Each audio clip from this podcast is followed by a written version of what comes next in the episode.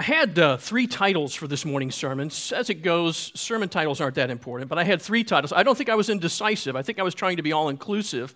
There are three things here that I really want us to walk away with. The first was trust and obey, because that's what we're going to see Abraham do. Uh, no matter what God asks, Abraham trusts and obeys in Genesis chapter 22. The second one is the Lord provides, and that's what the Lord has always done, isn't it? So the Lord provides, and we're grateful for that. Abraham trusts him for that reason. But also, uh, what kind of won out in the end is Jesus, the true son of sacrifice, because it all, it all lands and depends upon Jesus. Uh, he is the one whom the Lord provides, and he is the one whom Abraham trusts and obeys, because he was the true son of sacrifice, the obedient one to the Father. You may remember the old hymn, Maybe, maybe you do. I think, I think some of you will anyway, called Trust and Obey. It's a great old hymn. The verse, first verse says, When we walk with the Lord in the light of his word, what a glory he sheds on our way. While we do his good will, he abides with us still, and with all who will trust and obey. And the refrain is trust and obey, for there's no other way to be happy in Jesus than to trust and obey. You know, old hymns like that have kind of fallen on hard times. We kind of giggle when songs rhyme so obviously, or when we hear phrases like happy in Jesus. Is that something we say to children? You know, we kind of snicker at that just a little bit, but these are great words. They're true words. And they're the key to understanding our passage this morning in Genesis chapter 22 because there, there are two ways to live, if you will. We can live by faith or we can live by sight. We've been talking about that a lot. We can trust and obey, not, not obedient works for salvation, but obedient works that are the evidence of our salvation. Credible evidence of true saving faith. And Abraham lives that out for us here in Genesis chapter 22. If you'd like to follow along uh, in Genesis, but also use the sermon outline that's been provided for you in the bulletin, you'll see this sermon theme, even under severe testing, we might say especially under severe testing. Our faith should produce trust and obedience in God, who has provided Jesus, the true Son of sacrifice, who shed his blood to crush his enemy and ours, and to bless the nations and us. So let me pick up and read. I'm going to we're going to cover all of chapter 2. I'm going to read the first 19 verses as we begin this morning. After these things, God tested Abraham and said to him, Abraham. And he said, Here I am. He said, Take your son, your only son, Isaac, whom you love, and go to the land of Moriah and offer him there as a burnt offering on one of the mountains of which I shall tell you. So Abraham rose early in the morning, saddled his donkey, and took two of his men with him and his son Isaac. And he cut the wood for the burnt offering and arose and went to the place of which God had told him. On the third day, Abraham lifted up his eyes and saw the place from afar. Then Abraham said to his young men, Stay here with the donkey I and the boy will go over there and worship and again come to you. And Abraham took the wood of the burnt offering and laid it on Isaac his son. And he took in his hand the fire and the knife. So they went, both of them, together. And Isaac said to his father, My father. And he said, Here I am, my son. He said, Behold the fire and the wood but where's the lamb for the burnt offering? Abraham said, God will provide for himself the lamb for a burnt offering, my son. So they went, both of them, together. When they came to the place of which God had told him, Abraham built the altar there and laid the wood in order and bound Isaac his son and laid him on the altar on top of the wood. Then Abraham reached out his hand and took the knife to slaughter his son. But the angel of the Lord called to him from heaven and said, Abraham, Abraham. And he said, Here I am. He said, Do not lay your hand on the boy or do anything to him, for now I know that you fear God, seeing that you have not withheld your son, your only son, from me. And Abraham lifted up his eyes and looked, and behold, behind him was a ram, caught in a thicket by his thorns. And Abraham went and took the ram and offered it up as a burnt offering instead of his son. So Abraham called the name of that place, The Lord will provide. As it is said to this day, On the mount of the Lord it shall be provided. And the angel of the Lord called to Abraham a second time from heaven and said, By myself I have sworn, declares the Lord because you have done this and have not withheld your son, your only son, I will surely bless you. And I will surely multiply your offspring as the stars of the heaven and as the sand that is on the seashore. And your offspring shall possess the gate of his enemies. And in your offspring shall all the nations of the earth be blessed, because you have obeyed my voice. So Abraham returned to his young men, and they arose and went together to Beersheba. And Abraham lived at Beersheba. This is the Word of God. Well, this is a pretty shocking account. You can't read this without being stunned. I mean, ever since Genesis chapter 3, verse 15, we've been tracing the seed of the woman who will crush the head of the serpent. For the last 10 chapters, we've been waiting for God to give Abraham this promised seed. And finally, last week in chapter 21, Isaac is born. And there's much rejoicing and there's laughter. And now, in the very next chapter, chapter 22, God says, sacrifice him. It was, it was remarkable in 20 and 21 how God protected his people, how God protected his promise, how God protected Isaac, the son of the promise. Suddenly, unbelievably, God tells Abraham to offer Isaac as a burnt offering. And we are left trying to find our way to understand this. And here's the way for us to understand this Moses tells us in verse 1 that this is a test. God is testing Abraham's faith in him. God's testing always has two aspects to it. I think you might know this. The first aspect is obvious it's will Abraham pass the test?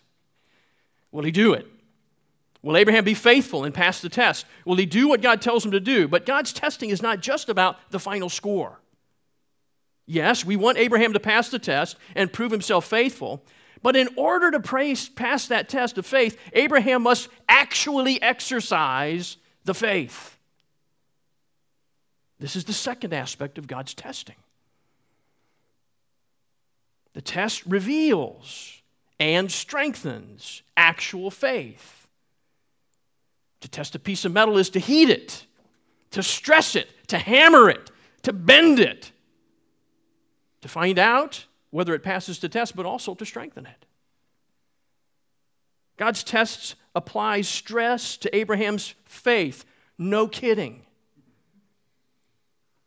Not only to reveal, but to increase his faith in reality.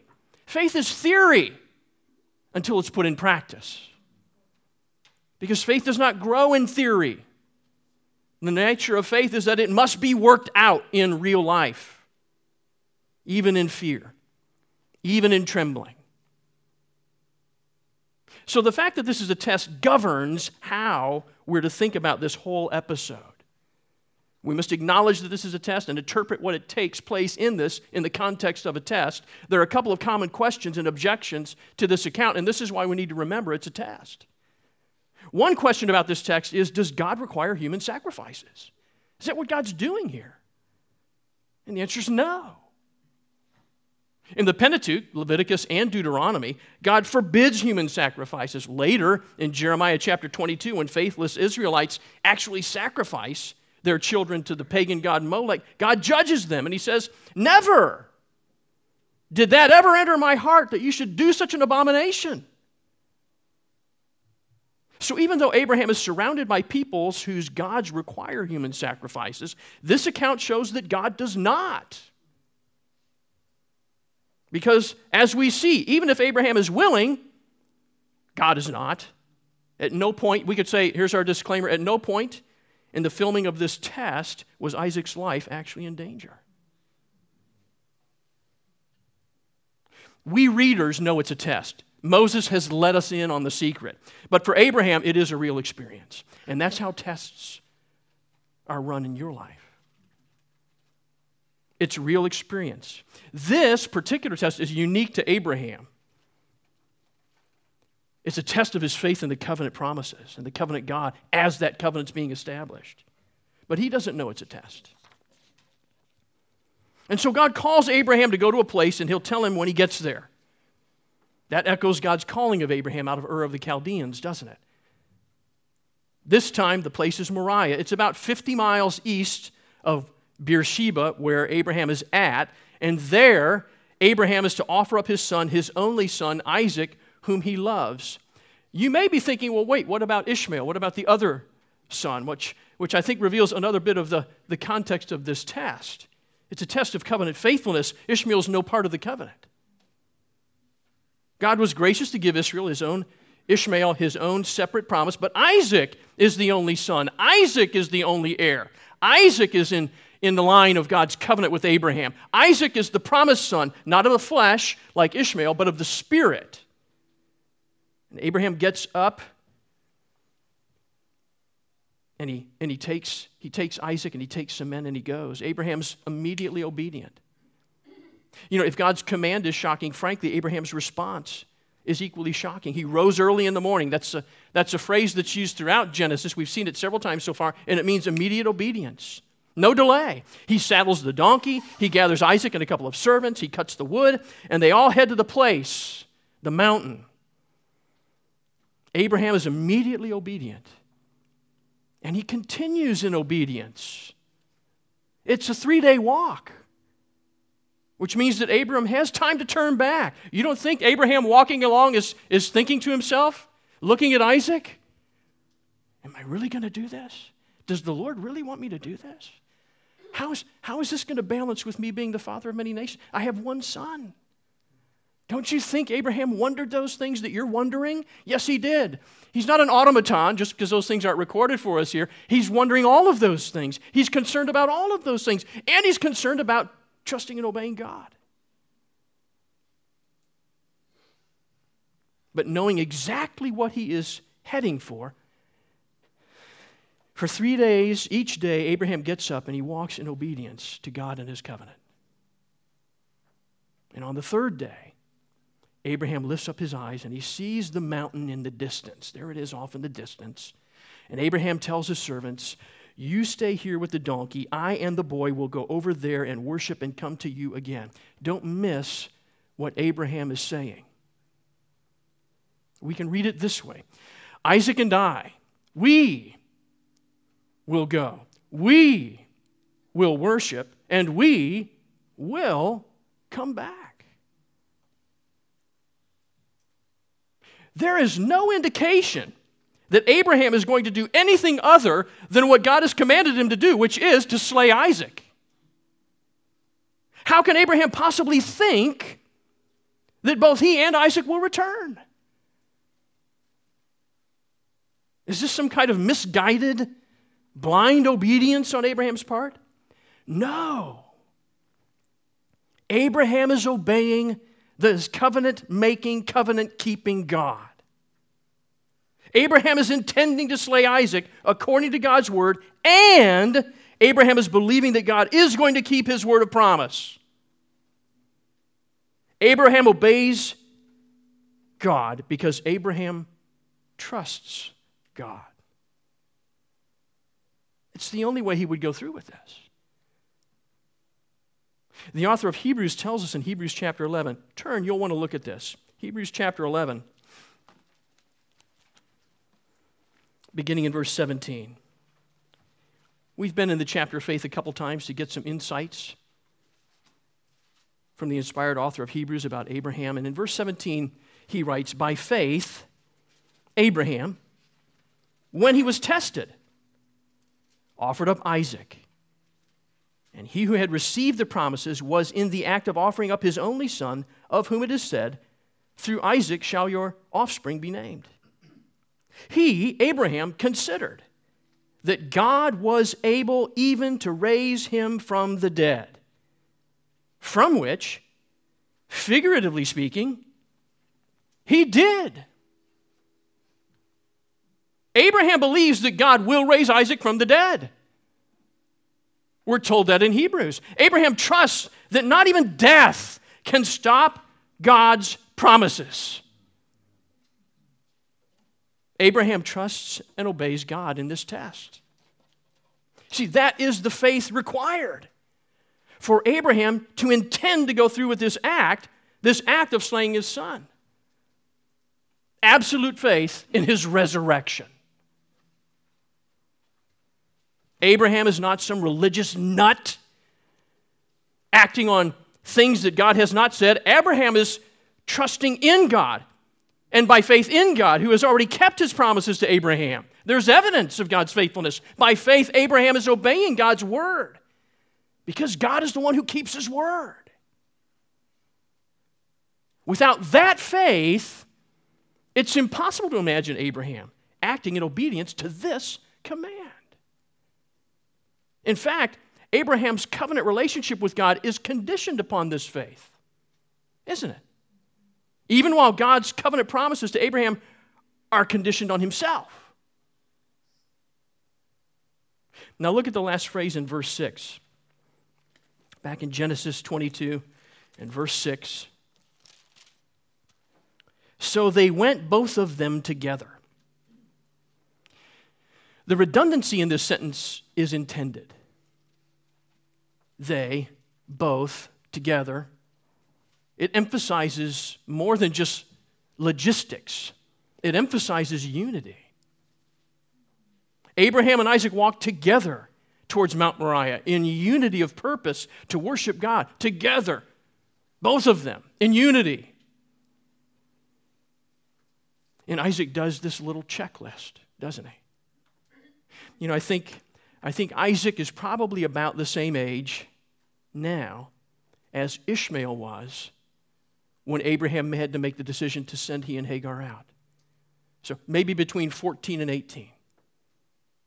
He's about the same age when this, when this time of, of, uh, of difficulty and testing comes. So he's, he's carrying the wood on his back, and Abraham is carrying the fire and, and the knife. And Isaac asks, Where's the lamb? Where's the lamb for the burnt offering, Father? And Abraham says, God will provide himself the lamb for the burnt offering, my son.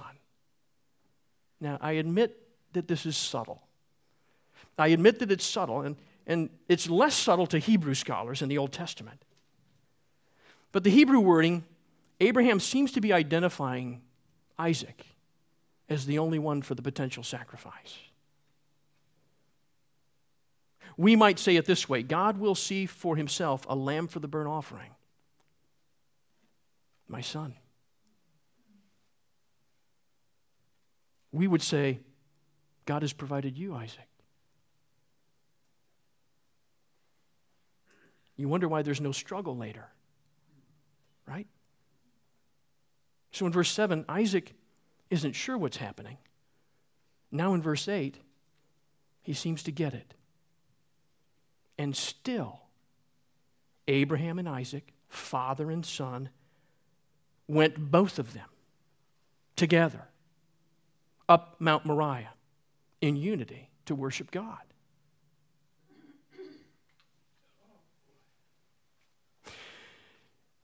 It's almost impossible to see Abraham offering up his only son Isaac and Isaac trusting his father as he carries the wood on his back up Mount Moriah without seeing Jesus bearing the wooden cross on his back up to Mount Calvary. And in these ways, Isaac prefigures Jesus.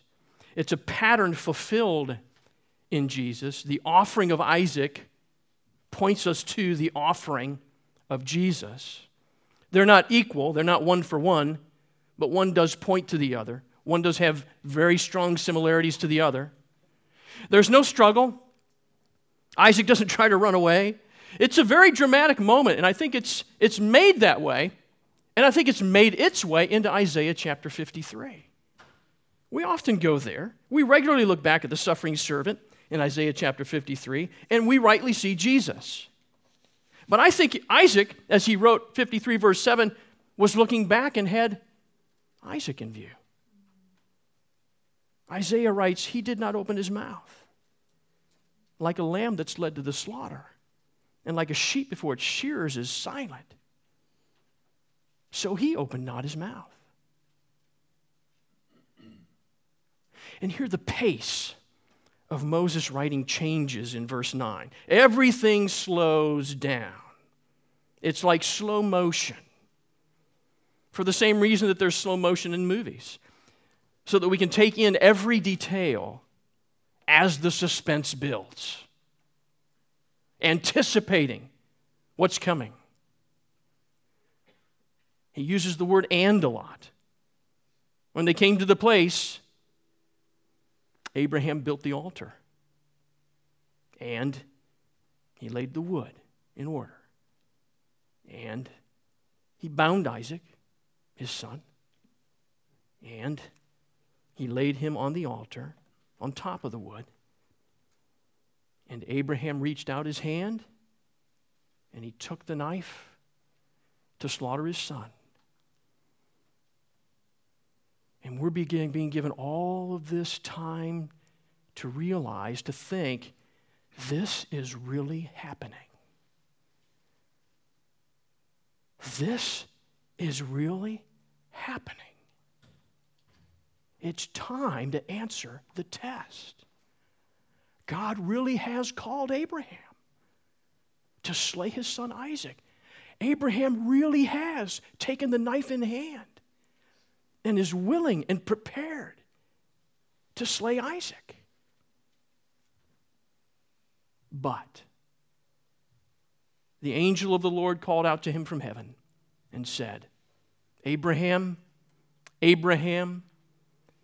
And Abraham said, Here I am. The test is not for God to learn whether Abraham is faithful or not. God knows. God knows. The test is for Abraham, and the test is for us. In verse 1, God called Abraham, and Abraham responded, Here I am. In verse 7, Isaac called Abraham, and Abraham responded, Here I am. And here in verse 11, the angel of the Lord, which is really the Lord's words, calls Abraham from heaven, and Abraham responds, Here I am. Abraham is not saying, Here I am, as in, This is my location. Abraham is saying, Here I am. To declare that he's a faithful servant of God, ready and willing to trust and obey the Lord in everything. That's what here I am means. Everything in Abraham's life has been building to this climactic moment. This, it's heaped up in a pinnacle on Mount Moriah. And just at that moment, Abraham lifts his eyes, his trusting eyes, his obedient eyes, and he sees the ram. God has provided for himself a sacrifice. And it's a sacrifice in place of Abraham's son Isaac. Many aspects of the offering of Isaac point us to Christ. I use the word prefigure, they, they follow a pattern, but we wouldn't call Isaac himself a type of Christ. Isaac, frankly, is a minor character in the story. What he does well is trust his father and obey his father. But the New Testament never points us back to say what a Christ like boy Isaac was in Genesis chapter 22. However, the New Testament does point back to Abraham in Genesis 22 and say what a faithful man Abraham was. You want to see faith? Look at Abraham. Abraham's the faithful father. Rather, Israel would recognize themselves in Isaac because they were in need of a substitutionary sacrifice we would recognize ourselves in Isaac because we need a substitutionary atonement. And that substitute is Jesus Christ.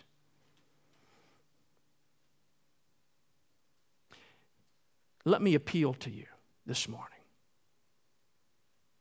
You must pay the just penalty for your sins against God. Or you must believe by faith in the substitute God has provided.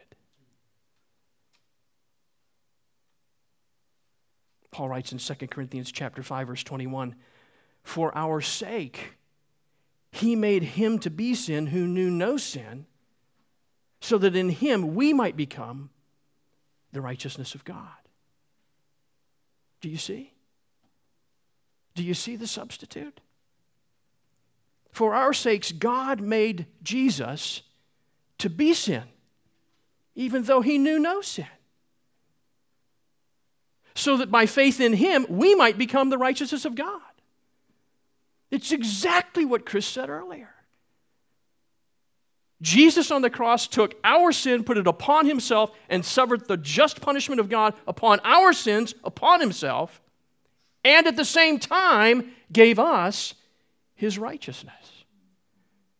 Because the very righteousness of God is what is required to enter the presence of God. And He gives it by faith. Lift up your eyes and see Jesus Christ. Trust Him to take the penalty for your sin upon Himself on the wooden cross. Obey Him and walk in the righteousness that He gives. This is not blind faith. It's seeing faith.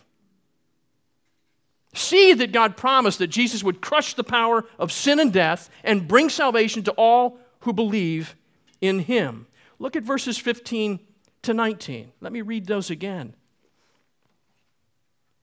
And the angel of the Lord called to Abraham a second time from heaven and said, By myself I have sworn, declares the Lord, because you have done this and have not withheld your son, your only son I will surely bless you, and I will surely multiply your offspring as the stars of heaven and as the stand, sand that is on the seashore. And your offspring shall possess the gate of his enemies, and in your offspring shall all the nations of the earth be blessed, because you have obeyed my voice.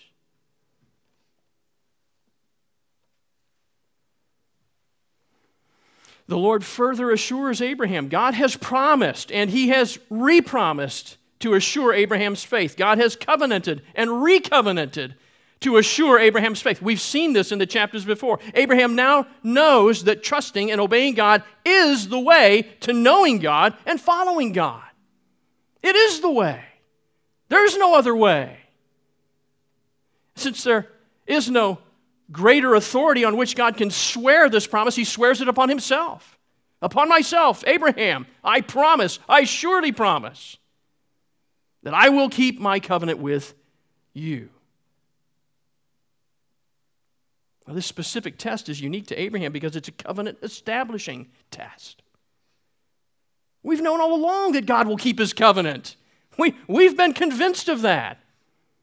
Now, Abraham knows that it is by faith, evidenced by trust and obedience, real faith, actual faith, put into action, working out faith, by which he keeps the covenant. Understand that obedience matters. Obedience matters because it is the fruit of faith. If you believe in him, you will follow him. You will say, God, here I am. Abraham's trust and obedience is not perfect, is it? But it is present as evidence of his faith in God, which God has already credited to him as righteousness. That faith which God gives is the saving faith we need and which keeps the covenant the promise of salvation. The basis for God keeping the covenant is not our perfect obedience, but His mercy and His goodness and His love. He will keep His promise and all of His promises that come by faith by giving us that faith, saving faith. Just as with Abraham, God calls us to himself and confirms his promises that come to us by faith. We come to know him by trusting in his word, and we begin walking in obedience to his commands as visible evidence of our invisible faith in Christ.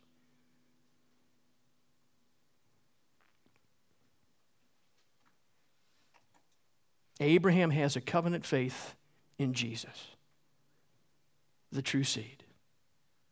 At the beginning of verse 17, God promises a collective seed, a multitude, that is the offspring of Abraham, who will be more than any man can count, more than the stars, more than the granules of sand. Because Abraham has proven himself faithful, God's covenant will be passed down to Isaac. But midway through the verse, God speaks of not a collective seed, he changes to a individual seed. One. Your offspring shall possess the gate of his enemies. And in this seed shall all the nations of the earth be blessed. You see, that possess the gate of his enemies, it means he has to kick his enemies out first. It fits with crushing the seed of the serpent. It fits with that language. And it points us to Jesus in the same way. On the cross, Jesus crushed the head of the serpent, dealing the death blow to Satan, even as the serpent crushed Jesus' heel. But Jesus rose from the dead in victory. And he shares that victory with us. He tells us in Matthew chapter 16, verse 18, on this rock of faith, I will build my church, and the gates of hell shall not prevail against it. That's the victory. The victory won. Your salvation in Christ by faith and now on assault, on the offense with the gospel that saves, and a God who's conquering the world by faith and salvation. Which is important to keep in mind as we look into these last transitional verses of chapter 22, beginning in verse 20. The after chapter ends with a genealogy which does three things. First, it begins to wrap up the story of Abraham. The story of Abraham began in chapter 11 as the generations of Terah, remember? So here's Terah, the father. He has three sons. He has Abraham, whom we've read 11 chapters to cover Abraham. There was Haran, the brother who died, but whose son was Lot, who kind of got subsumed and attached to Abraham. So we've already read about Lot. We've already read about Haran's offspring. And then third is Nahor. Nahor is the brother still back in Mesopotamia in Ur of the Chaldeans, and he's covered in these five verses. So Abraham's story began with a genealogy, and Abraham's story ends with a genealogy, even though it's going to take three chapters to tell the very end. This is kind of, these are kind of bookends. Second, Moses reminds us how things stand. There's a little scorekeeping going on here related to the covenant promises. Moses does that for us. Nahor has 12 sons and a granddaughter. We read that. And it's been reported, so it's a historical event, right? Someone has, someone has come to Abraham and told him this. Hey, here's, here's Nahor and his family. Which means, so far, Ishmael, who's over in Paran, is going to have 12 princes, remember? It's going to be a great nation. Nahor, back in Mesopotamia, is already a great nation. He's got 12 sons. While Abraham, who's the one who actually has the promise of God to be a great nation, only has one son. The irony persists. You see why it is faith and not sight that we must live. Throughout Genesis, God's people always seem to be the underdog. Maybe where you live, it looks like God's people seem to be the underdog. It's everyone else who's growing and prospering, while God's people just remain a little mustard seed in Maine. Which is all the more reason that God's people need to walk by faith and not by sight. They need to trust and obey their covenant keeping God because He will do it. Third, notice in verse 23 that Bethuel fathered Rebekah. It's even in parentheses as if it's the least important thing there. This Rebekah will be the wife of Isaac. We'll look at that next week. In order for Isaac to have offspring, he will need a wife. And Abraham will live to see Isaac have a wife. This is Moses' way of setting up the final three chapters of Abraham's life with hope. Hope of God's future promises. So, this, this little group of verses kind of pushes us forward, transitions us forward, but it does so in hope. Despite what we see, we have faith in the covenant keeping God. Let me take just a couple of minutes. I just want us to think a minute about Abraham's life. When we first see Abraham back in chapter 12, God says, Abraham, Abraham, I want you to leave your home. I want you to leave your family. I want you to sojourn in a different land, a different place, and I want you to do something that you do not fully understand. And Abraham does it. And for 25 years, Abraham has been walking and talking with God. Hey, there have been ups and there have been downs. And as we get to the, towards the end of his life in chapter 22, God says to him again, It's another test. I want you to leave what's become familiar to you. I want you to leave your family. I want you to go to a, another place that I'll show you. And I'm going to ask you to do something that you cannot quite fully understand. And Abraham does it. In both cases, Abraham trusts God and Abraham obeys God. And both cases end up with what? Blessing. Blessing. They both end up with promise. And they both end up with worship. All three. Abraham receives promises and instructions that he does not understand, and yet, because it is God who is promising and God who is instructing, Abraham believes. Abraham trusts. Abraham obeys, and Abraham worships God. And Abraham receives blessing and promise. Trust and obey, for there's no other way. It's true. But let's just try to connect a couple of dots. Let's just try to connect a couple of dots. I don't know if this is you, but it might be you. You may be in the midst of a test right now. I'm gonna, I thought of three that just seem to be pretty common. Maybe you're caught up in pornography. And you're thinking, why not? All my friends are. All I want is a little escape from the pressure. All I want is a, is a little control in my life that's out of control. Surely God wouldn't deny me those things. But you know that God says it's a sin. And you're wondering if you dare admit it, if you dare ask for help and accountability. God has made promises to you of purity and of righteousness and righteous satisfaction. And the only way out of sin and to those promises is to trust and obey. Maybe there's someone in your life who's hurt you very deeply.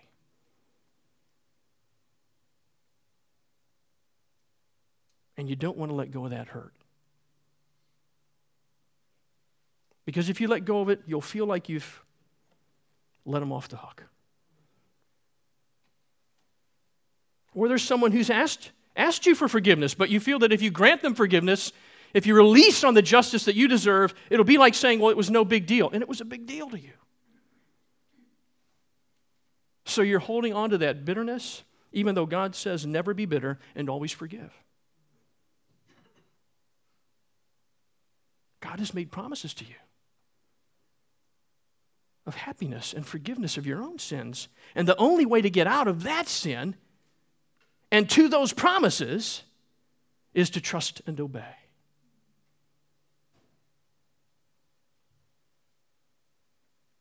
Or maybe the test is faith itself.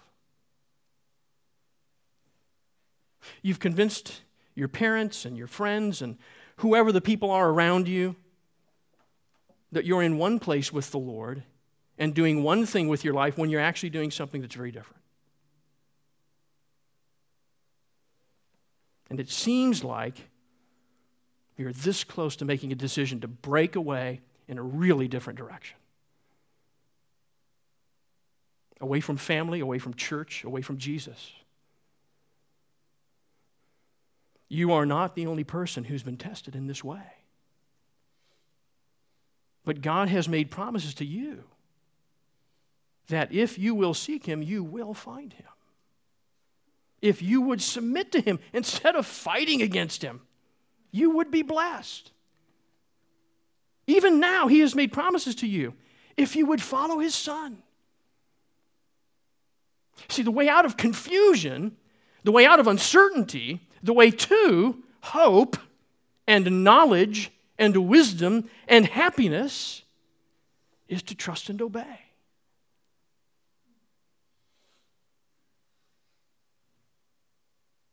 life can be hard. Things can be difficult. God does test us. But God does not sacrifice us. Do not fall into the despair of your own pity party. God has provided a sacrifice for us His Son, His only Son. Jesus, whom he loves. God has provided Jesus, the very Son of God, to bring about every promise he has made. So that through faith in Jesus, you would be blessed if you would trust and obey. Let's pray. Heavenly Father, thank you for the Lord Jesus Christ. We were deserving of your just wrath. He took it in our place. We thank you for him. We thank you for your love, a father's love, because you are a true father to us. We thank you for our Savior's love, because he is a, he is a true prophet, priest, and king, acting entirely on our behalf, and all for your glory, which is what we want to see. We want to see him high and lifted up. We want to see your glory cover the earth as the waters cover the sea. So do it. We ask this in Christ's name. Amen.